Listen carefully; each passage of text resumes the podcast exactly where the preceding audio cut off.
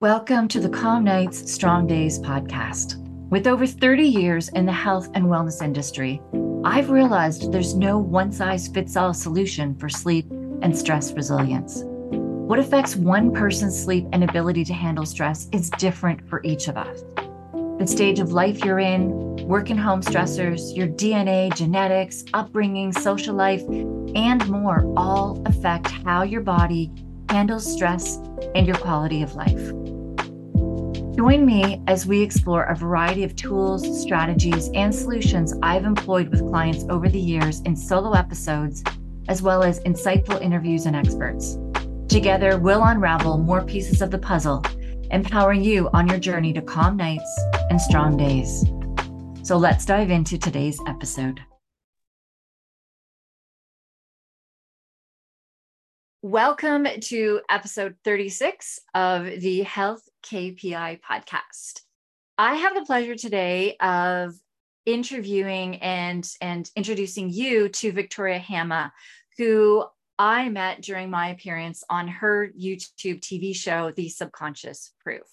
Viktoria is a highly skilled chronic pain and wellness coach who is equipped with a diverse educational background in hypnotherapy, massage therapy, personal training, and her unique skills allow her to address a wide range of issues with where she particularly focuses on substance addictions, trauma, and serving diverse populations, including Indigenous communities in Ontario and in Canada.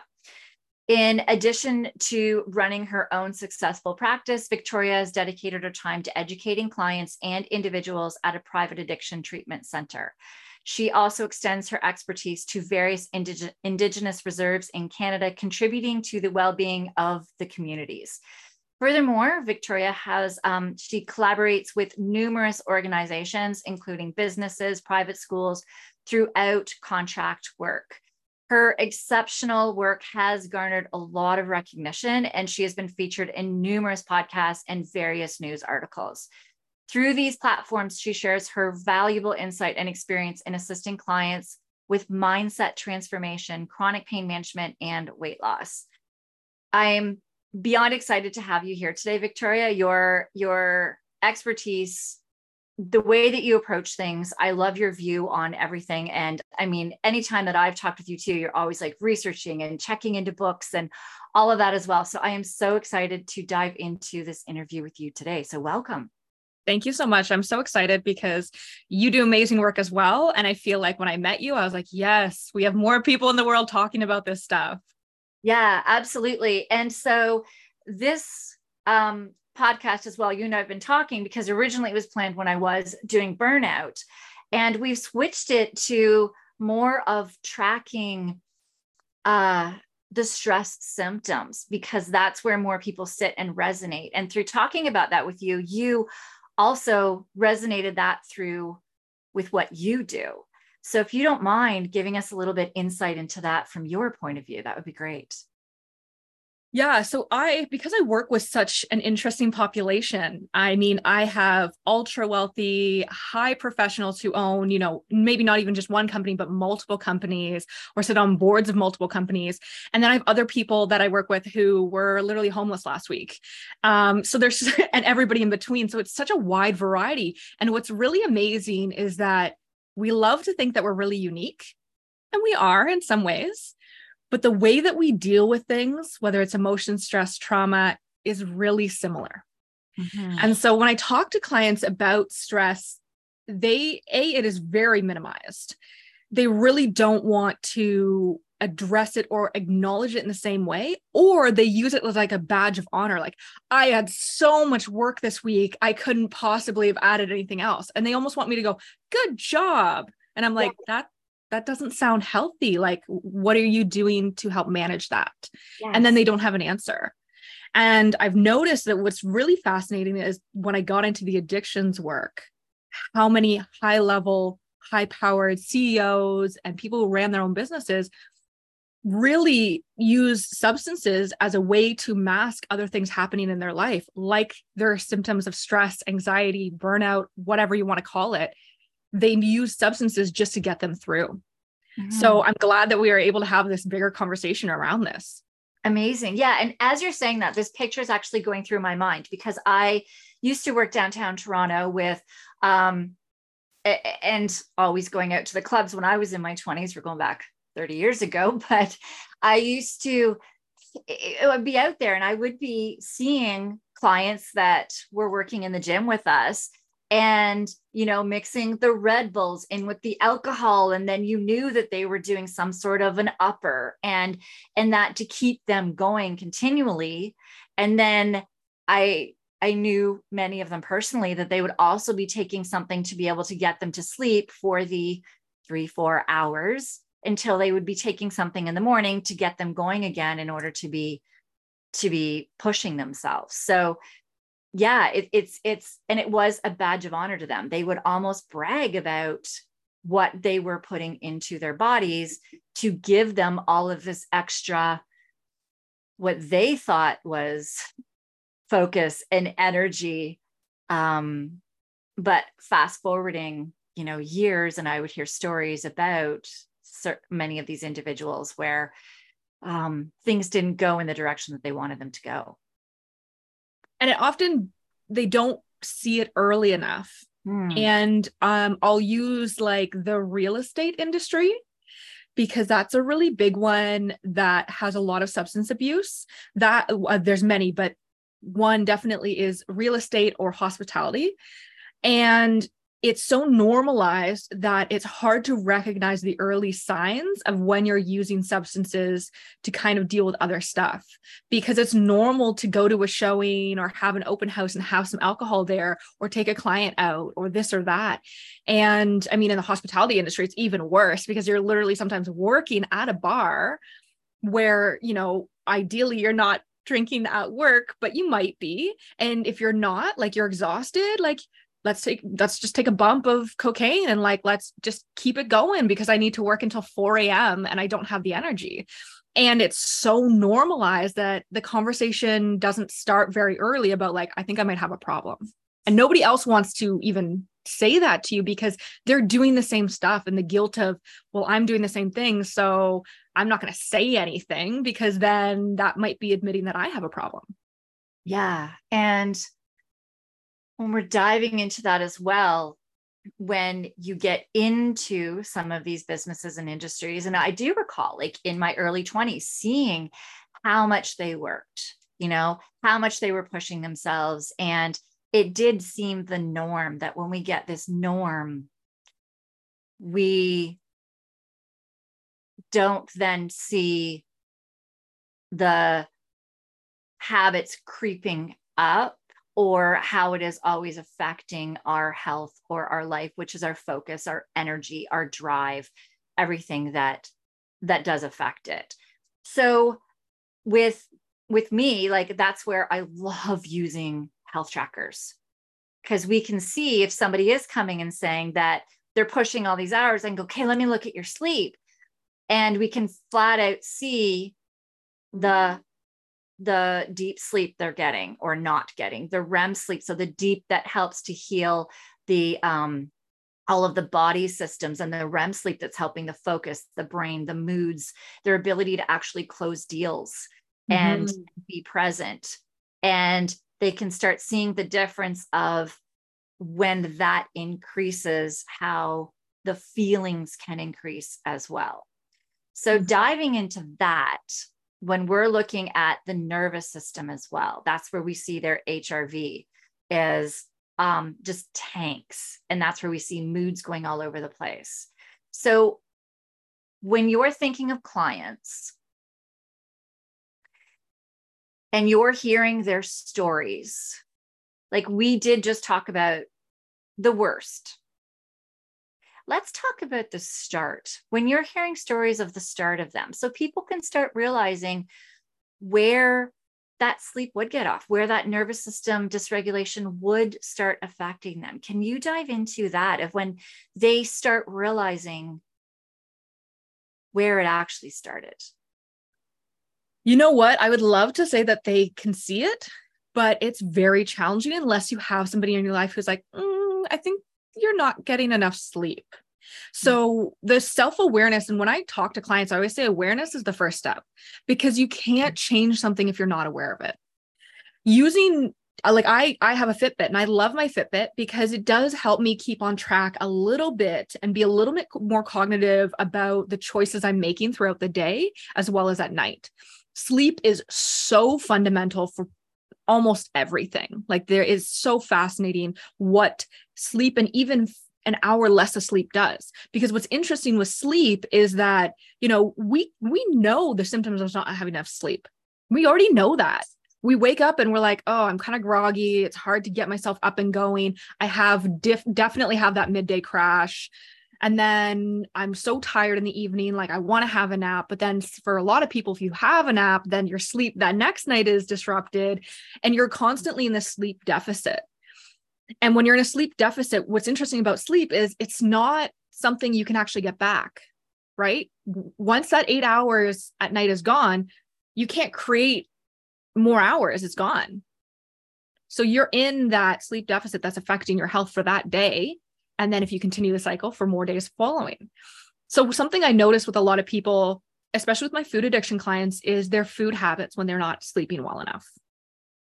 So when they're not sleeping well enough they need more energy because their body is trying to do more with less.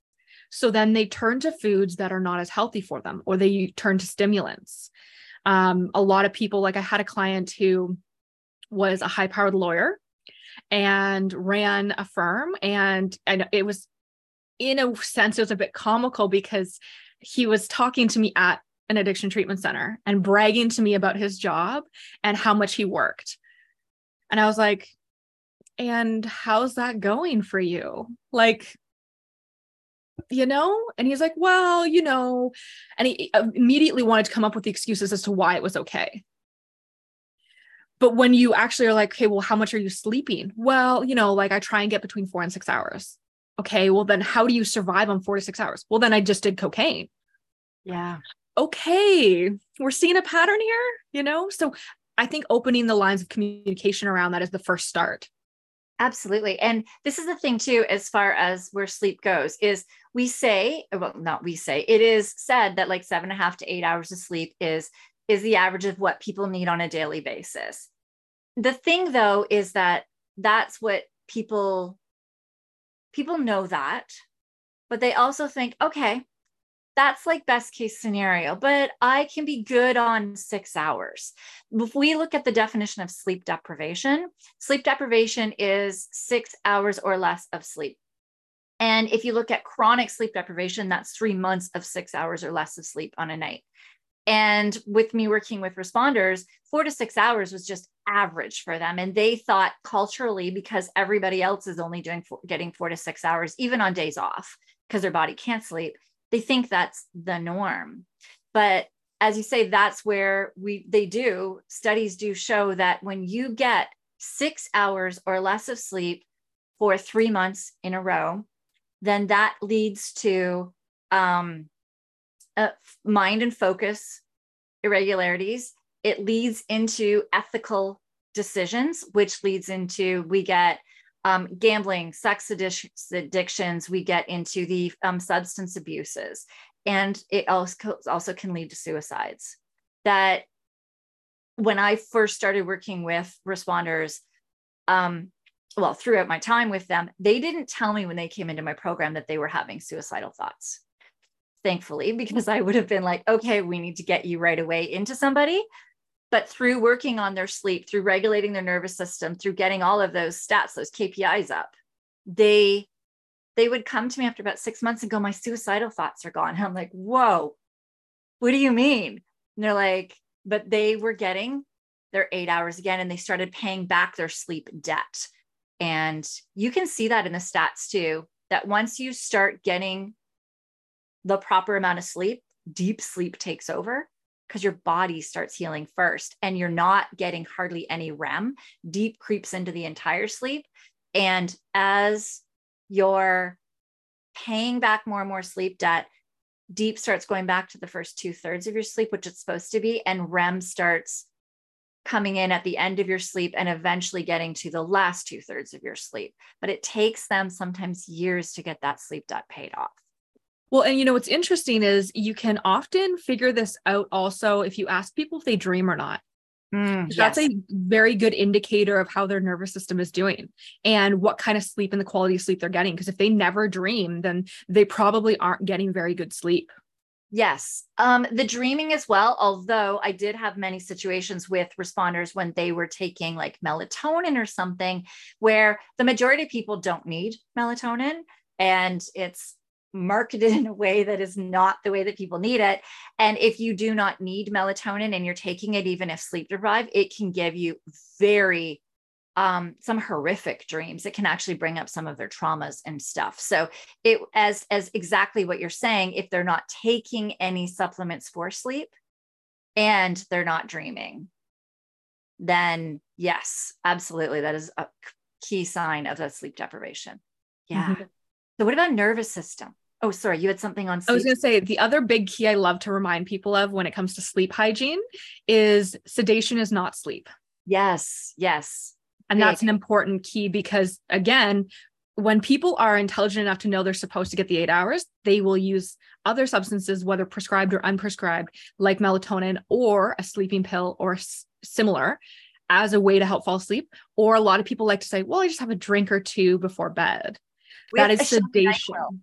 Mm-hmm. I used to hear a shot of alcohol with a shot of NyQuil. Yeah. Very common. Mm-hmm. So explain to me the difference between the sedative and a sleep aid. Well, so a set well, so here's the interesting thing is I would argue most sleep aids are sedatives mm-hmm. if they're not natural. Natural is meaning that they come from plants and herbs and are just trying to stimulate your nervous system to kind of calm down, bring everything down, allow your body to actually rest because your body will not rest if it doesn't feel comfortable or safe, which is why a lot of first responders won't sleep well because they're so used to being have, having a heightened nervous system that their nervous system's always on alert. And, you know, through history, we needed to be alert to know if a tiger was coming into the cave. So if we felt like we were in a place where we couldn't control our safety while we're sleeping, we wouldn't go into deep sleep. And if you're not in deep sleep, that's also why I say dreaming can be a really good indicator of whether or not their nervous system is really heightened. So they stay in this really light stage sleep so they can be awoken very easily. So when you use natural supplements, sometimes that helps the nervous system piece to bring everything down. When you use a sedative, it is just making you unconscious. Mm-hmm. Being unconscious is not the equivalent to sleep because your brain is not doing the same things. Sleep is an incredibly important tool, obviously, for tissue repair and uh, bone repair and all these other processes that happen at night, but it's also really, really super key for the brain and brain health. And that's why you see such a huge correlation between people who have different mental health disorders and sleep issues. So the brain has to, you know, categorize information and log it and create, you know, short-term memory space and all these other things. And if you are unconscious, the neural activity is not working the same way. You're not having the sleep spindles the same way. You're not having that connectivity in the brain because the brain is actually quite active at night. It's just active in a totally different way. And if you're sedating yourself, you're sedating your ability to have an active brain. Yes. Yeah. And so, just one more thing on that, too, is your um, nervous system is actually in charge of 50 hormone responses sleeping, waking, metabolism, cholesterol, blood pressure, healing, repairing, um, moods, cognitive thinking. There's then you get like your typical what you think of the hormones of, of your reproductive sex, libido, and stuff. But there's 50 different responses there, and you need natural melatonin, not synthetic. You need natural melatonin to kick in. And once natural melatonin kicks in, it almost like is a tripwire to start this cascade of these other hormones healing and repairing themselves. That if you're sedating yourself, you're not naturally releasing melatonin. And so, as you said exactly, the brain is not doing what it needs to do to be healing, repairing, and doing all of those things. Exactly that. So it's it's quite fascinating. Yes, that sedative just knocks you out. And makes it look like you're sleeping. the sleep aids, those those tinctures help to lower your nervous system so your natural melatonin can kick in. Yeah, absolutely. Absolutely. All right. So that did tie in some of the nervous system and and and the sleep. So where do we go with more nervous system when it's coming to addictions? Well, so often a huge correlation with addictions is resiliency which mm. is the nervous system. So many people who are in active addiction who get to the point where they do need interventions and treatment beyond the scope of what they can do at home, their nervous system is such a mess. Um, whether they have trauma or not, also, it's not just trauma related. And this ties into pain as well. So when I see them, it's interesting you get to see their journey. So they're there often anywhere from 30 days to 90 days. And then the rare person's there 120 days, but they really don't take anybody for less than 30 days for many reasons. Even if they come already in a detox program, so they've already technically detoxed, they still need 30 days because your nervous system needs to reset. So leading up to addictions, they have a lot of things that are unstable in their life often whether that was from childhood or it's a repeating pattern now at adulthood, their nervous system never knows how to relax. It's always hyperstimulated. And then you have kind of two people. Your nervous system crashes and then you need an upper, or you need a downer to help you relax. So it's that person who they were going, going, going all day, and their nervous system is constantly like, ah, all day to try and be productive. And then five o'clock hits and they're like, I need a drink because I need my brain to shut off. You know, how many people literally use substances to say, like, I need it to relax? They have no other tools to relax. They haven't created any other program to allow their nervous system and their body and their brain to relax. And so they use a substance. Yeah. So coming home from work, having a drink when you chat with your spouse might be it like in a when we're looking at that in, in the at first we're like oh that's great. They have a ritual for them to have that time together the quality time between spouses which many people don't have. But when we stop and look at it that alcoholic drink is there. And do they need like feel that they need it in order to be able to switch that nervous system from that work into this home conversation. And then, quite often, too, after they do have that drink when they've come home from work, they're back in the office doing more work as well and back in that nervous system mm-hmm. later on. It's similar as the way people use cigarettes, right? You mm-hmm. don't, most people don't use a cigarette when they feel great. They use the mm-hmm. cigarette, you know, post um, stimulating situations, post stressful mm-hmm. situations. And I say stimulating because then there's always the cigarette after sex, which I would argue is still the nervous system trying to come down. It's just not in a way they would think about it. Right. And it's the same way with um, other substances. They just don't have other tools. And their nervous system, again, we can't live in that state. Our body will not function, it will just stop this is why we have such you know prevalent issues with heart pre- uh, blood pressure and heart attacks and strokes and um, diabetes is also really connected like there's so many other things that are connected to that intense nervous system all the time yeah and we get where like with the nervous system when you're tracking that and we're looking at your hrv it is amazing when um I get clients to track their alcohol use. And it is interesting because it does hit different people differently. Um, some people, one drink can hit them like really super hard, and some people it's not as much. Um, but it is fascinating. Uh, and I'm not even talking addictions. I'm talking about a drink. When you are having a drink in the evening, how that can drop your HRV. And your HRV RV is your body's ability to handle stressors. And for some people, like uh, having a couple of glasses of wine in the night can make their HRV stay low for days, which means when you're trying to focus, when you're trying to close a deal, when you're, you know, working on a very important project at work, your ability to handle any stressors, which means any conflict with your team, managing anybody, any issues that arrive in a project, or even being able to um, think and be calm when you're negotiating a contract from one drink.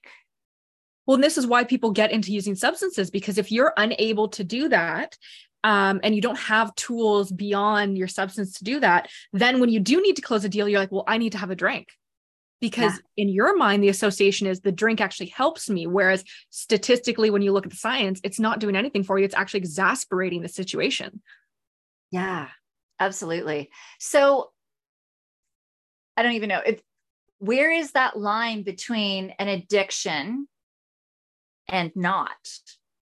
I don't know. So that's a very tough question because it looks different for everybody. I simplify it by saying if you use the words I need about anything that's not a true need like food water whatever i would say that you you probably have an unhealthy relationship with it mm-hmm. so you know and it could be shopping it could be sex like there's so many and it's even with food it's like i need this candy bar no you don't if you say you need it and you believe it then you have an unhealthy relationship with that thing if you say i need a drink after work no you you don't it's not necessary for survival. It may feel necessary for survival because that's the habit and that's the behavior you've created and your body and understands. That doesn't mean that it's needed. So that's how I super simplify it. Obviously, it, it's more complex when it comes into the um, actually categorizing of it and really looking into the history. You know, it's interesting how many people like to equate their addiction to addiction in the family, where even though, yes, genetically there is some changes, interestingly enough, epigenetics would say that it has nothing to do with genetics, it has everything to do with environment. So it's often much more about how you deal with situations, what situations you're given, what tools you have to deal with those situations, how you're raised, what behavior was modeled to you. All of those things are going to make you at a higher or lower risk of addictions. Yeah. Um, so you had brought up as well before we started recording um, limitations. Mm-hmm. Can you dive into that a little bit? Because that was something where I was like, hmm, I'm not sure I resonate with this. But as you started describing it, I'm like, oh, I so resonate with this. Yes. So I will use my own personal story for this. And it's not addiction related, but it's um, medicating limitations. So a few years ago now, I went on a low dose of an antidepressant and um, obviously you know like i felt better overall i also was making other health changes so it's arguable about how much of it was the antidepressant and how much was my other life changes but i was listening to a really great audiobook called drug dealer md by uh, dr anna Lembke, who is an addiction specialist. And she made a comment in the book that really resonated with me. And I reflected on it in so many other ways, including my own life. And she asked the question of when we're medicating people for mental health conditions or addictions or whatever it might be, why are we doing it? Are we doing it because they need it?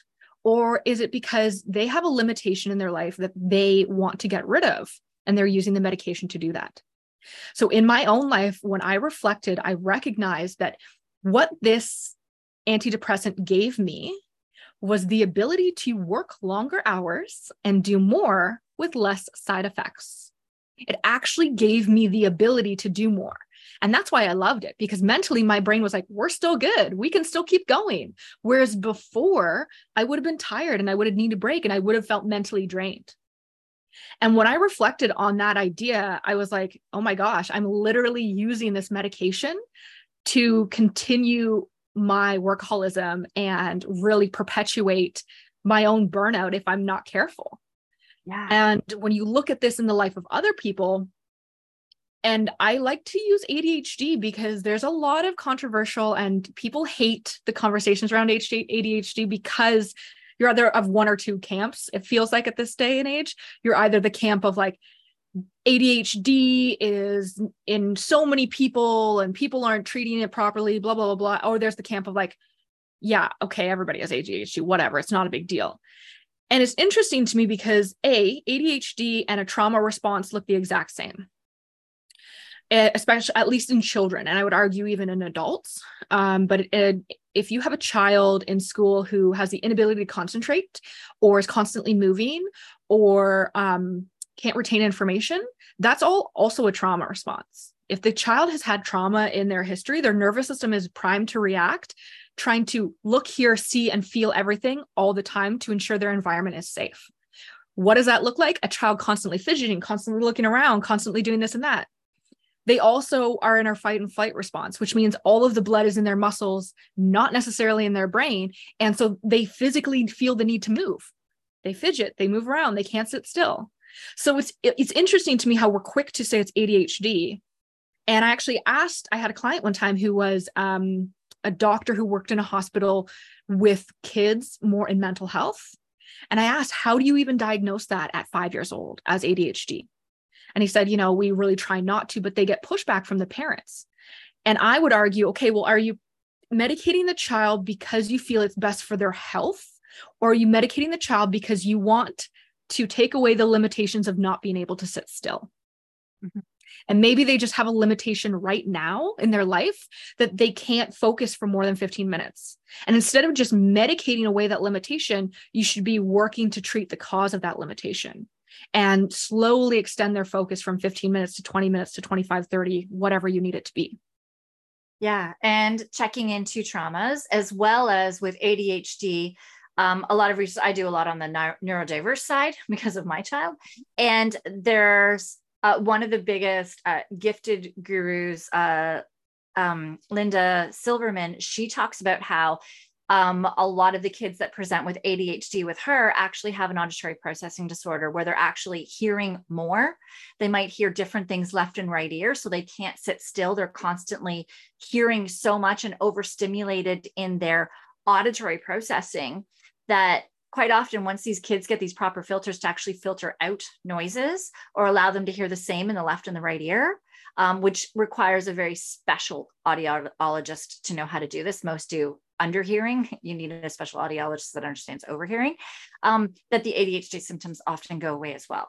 So there's often, as you're saying, I do 100% believe that there is a reason for certain medications at times when there's somebody that's suicidal absolutely take a antidepressant or anti-anxiety if it's the anxiety and panic attacks that's getting them to that that suicidal state so that we can then do the deep work to fix the problem that caused it. So we see as well with everything, um, all of these affect. So stress is affecting um, your brain perceives the stress, the nervous system kicks in.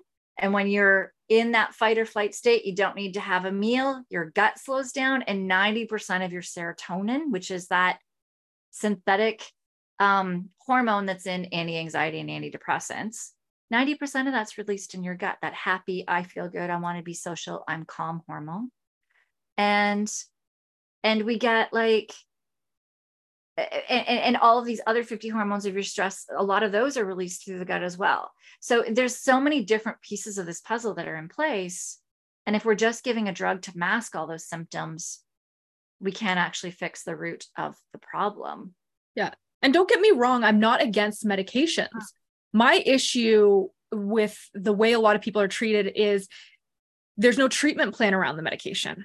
It's here, have the medication, and you'll just be on it indefinitely because we're not going to go any further with that, which is bizarre to me because even as a massage therapist through my regulatory board, technically every single person we treat, even if somebody just came and said, Hey, I just want a relaxation massage, technically we need to create a treatment plan for them. Hmm. So we're required, even just for a relaxation massage, to create a treatment plan. And yet, a doctor is not creating a treatment plan around medication, which is altering chemicals in your body. And so when I see clients, and I have a lot of clients I see who are really against medication, and I explain to them, look, it is a tool and it is very helpful. So, especially in addictions, there's a lot of um, studies that have proven using medication to help you with withdrawal symptoms, helping you with cravings, helping you with other things. Because if you have 30 days to deal with, let's say, a lifetime worth of stuff, mm-hmm. you need to be able to be focused on all of those other stuff and creating other tools, not on going through physical withdrawals, not on going through these physical issues. And then as you create those tools to help your nervous system, to help your mind, to help you deal with that trauma, then you can wean off of those medications because now you're in a state physically and mentally where you're able to actually handle some of those physical symptoms that may come with getting off those medications. Absolutely. And the, the my my struggle with a lot of prescriptions as well is just somebody says their symptoms, a prescription's given. It's not, there's no diving into, hey, do you have gut issues? Right? Like it, it blows me away. Even just um, proton pump inhibitors, which are an antacid, the amount of clients that I have that are given an antacid and not one, not one of them ever had testing first to find out if their acids were even high. The thing is, is when you're stressed, your stomach's slowing down, your acids actually slow down. High bacteria, bad bacteria, and high stomach acids are similar symptoms.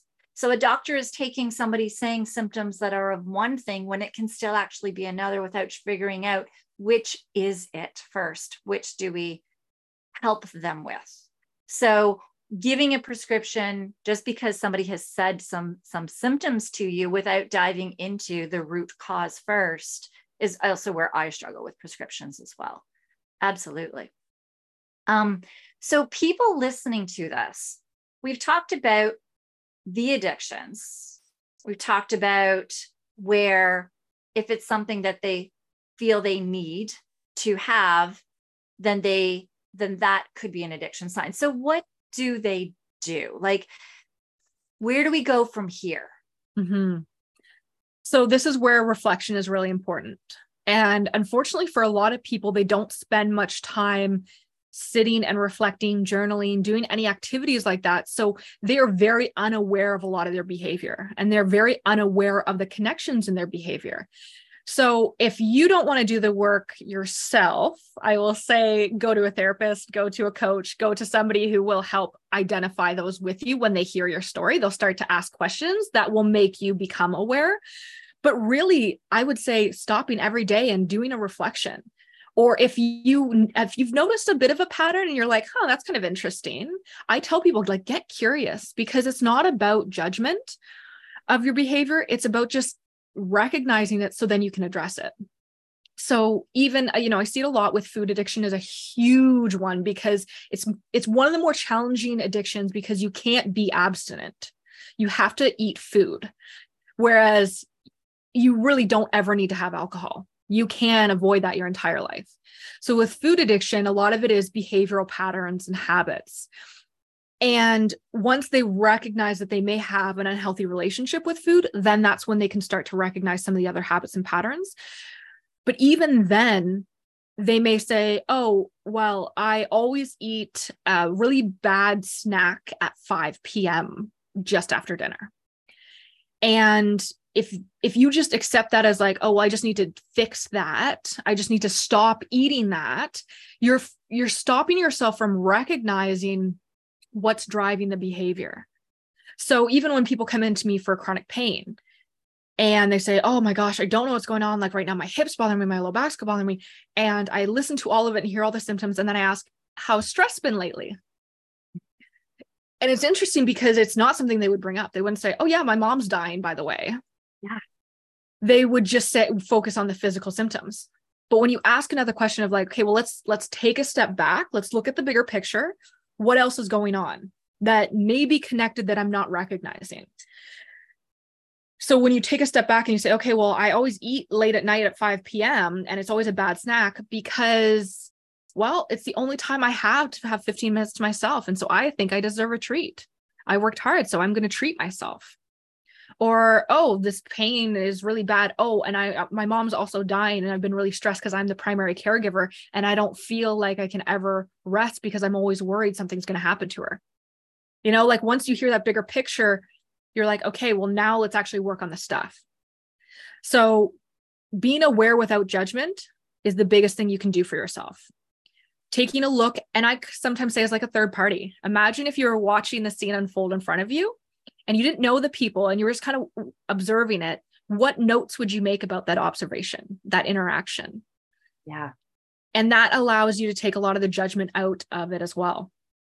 Yeah, absolutely. I love that. Because the thing is, is we are our own worst critic. we judge ourselves the most, things that we would punish ourselves for or put ourselves down for, we would never put anybody else down for. And so that is huge to stop and take that look outside. And to add to all of the amazing things you just said, when it comes to food as well, like somebody might need that sugar. And it might be to where their willpower cannot handle it. They need, need, need, need, need that sugar. And that's where you're like, okay, I can't stop. I can't stop no matter what I'm doing. That's where we can start diving into too. What is there different hormonal imbalances going on with you? Are there, um, like if we dive into every time your stress system kicks out, your glucose also kicks out, which starts throwing off blood sugars, waking you up mid sleep, and then you get hangry all the time.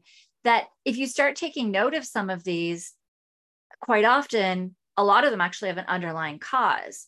But there's the thing is if you go to somebody to be balancing out your blood sugars, you might be hitting plateaus with them, even though they know what they're doing to, to balance the blood sugars, because the stress is kicking off the nervous system, which is taxing your system. Like there's all of these systems at play in our body. So diving into one aspect as well is usually no matter how trained that person is in that one aspect, like no matter how much somebody is in like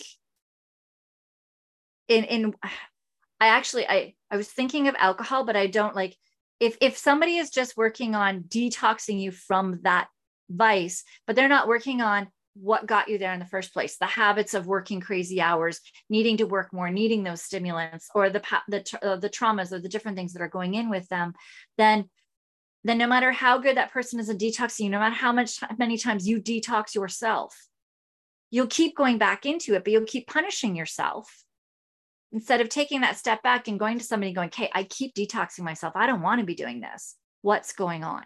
Mm-hmm. And I always remind, and like it's it's easier for people in addiction to see this, but people who don't understand addiction, they do think it's like, "We'll just stop drinking," yeah. and it's like, okay, well, if that was the cure, then detox centers would be full of curing people but that's not happening. So clearly that's not that's not solving the problem and we need to take a bigger look at this. Yeah like why did it happen in the first place? And it's usually not just one reason. It's usually not just because i was working a lot and wanting to work in my career. Like what mm-hmm. got you to that point as well? Like eh, there's so much always so many layers to this and that's where finding somebody like you when you're in the addictions to really be able to get under that hood and go, okay, so you're addicted, but let's dive into the deeper picture. Let's really figure this all out. And that's where, too, like, I love, I love being able to get that data from a tracker too, because it doesn't lie. And I can go in and go, okay, what happened on Wednesday? You know, what was your Wednesday like? And they can start telling me. And then that's when I start learning about things like so, instance two, somebody is working a lot. And then when they're at home, they have the guilt of not doing the things. So then they don't stop and slow down because of the guilt of how much they just worked. And it could be that the, the day off is the one that's showing more stress than actual the work day of the crazy hours. And you can start diving into it. So I love being able to really be able to figure out, okay, where are the stressors that are perceived by your brain, taxing your nervous system, throwing off your gut, messing up your hormones, getting everything out there so that you do start craving the sugars. You do start craving the uppers, the downers, the sleep, to be awake, to have the energy, and all of those things. Mm-hmm. Yeah. So, with that being said, with with diving into all of this, what is something that we have not talked about yet that you feel we need to touch on? harm reduction. Mm-hmm. Yes. So, abstinence is fabulous, but statistically, it is not as effective, at least in a big global picture. And it's interesting because this is a topic that, yes, is specific to substances, but I argue can be translated over into even just managing your stress. Because, yeah, the absence of stress would be fabulous. It'd be great you know like cool just just don't be stressed right? Just don't be stressed no big deal. But that's not realistic for some people at least especially depending on where they are in their life. Just like there's going to be some people if they've been on some of these you know heavier um, opioids and methadone and fentanyl for a long time abstinence is incredibly challenging and their nervous system is going to take a really hard hit trying to be abstinent and then they just fall into addiction again and because they fall back into addiction one of the most heightened times for overdoses is when they leave treatment. Mm-hmm. They are a really, really high dose of overdosing when they leave detox or treatment. And that's when a lot of people die because they haven't had it in their system and then they can't manage what's happening and then they just overdose because they just kind of it's like a binge right Whereas when you treat it in a harm reduction capacity, you say, look, I get that you're doing this. You know it's not good for you. You know you don't want it, but you don't know how to change it yet. So let's take some smaller steps to get you to where you need to be. Whether it's um, and this is this is a really controversial subject, but safe injection sites safe injection sites people are like why are we why are we spending money to have people be able to shoot up and get high in a government facility well, for one, it's statistically shown to also make it safer for the public because now you don't have dirty needles in playgrounds or other things. It also means that diseases and other things aren't being translated around because, again, it's safe, secure needles. If there is an overdose, help is right there and available. And it also means that support systems and information, and when people actually say, Hey, I'm ready for help, it's all right there and they can get help right away. So that's a form of harm reduction because again, you're not stopping them from using their substance, but you are giving them the option to use less. You're giving the, them the option to, you know, treat the body a little bit better. There's other ways of doing harm reduction. And it, what's actually interesting is when it comes to alcohol, it's one of the most effective treatments for alcohol is lowering how much you're drinking. So if you are drinking every single day, even if it's just one glass of wine, I would encourage you to try and drink four days a week or five days a week and see how you do. And if you struggle, that might be enough of the indicator for you that you have a bigger issue happening. So, harm reduction is incredibly helpful. And when it comes to the nervous system, it also means that you're not making this huge change to the nervous system that is going to make things more challenging. So we've talked about uppers and downers, but what people forget is an upper literally means it's increasing your sensitivity in your nervous system there is a rebound of your nervous system trying to balance out when you take away that stimulant. So if whether so if you do it that way, then you need a support system of people helping you as your nervous system is balancing out. If you're doing it on your own, then reducing the amount you're using is incredibly helpful to be able to allow your nervous system to start to adjust without the rebounding of it trying to find equilibrium again. Yeah. And what you said as well about like people do want to strive for that balance that and and i've had people ask me like on a tracker when are my numbers just going to be the same all the time? I'm like they're not. You know because life happens. We have different stages too right? Like you're single and then you move in with somebody and then you get married and then you have kids and then you've got like these little babies and then toddlers and then teenagers and this and then they move out. Like there's all these different stressors.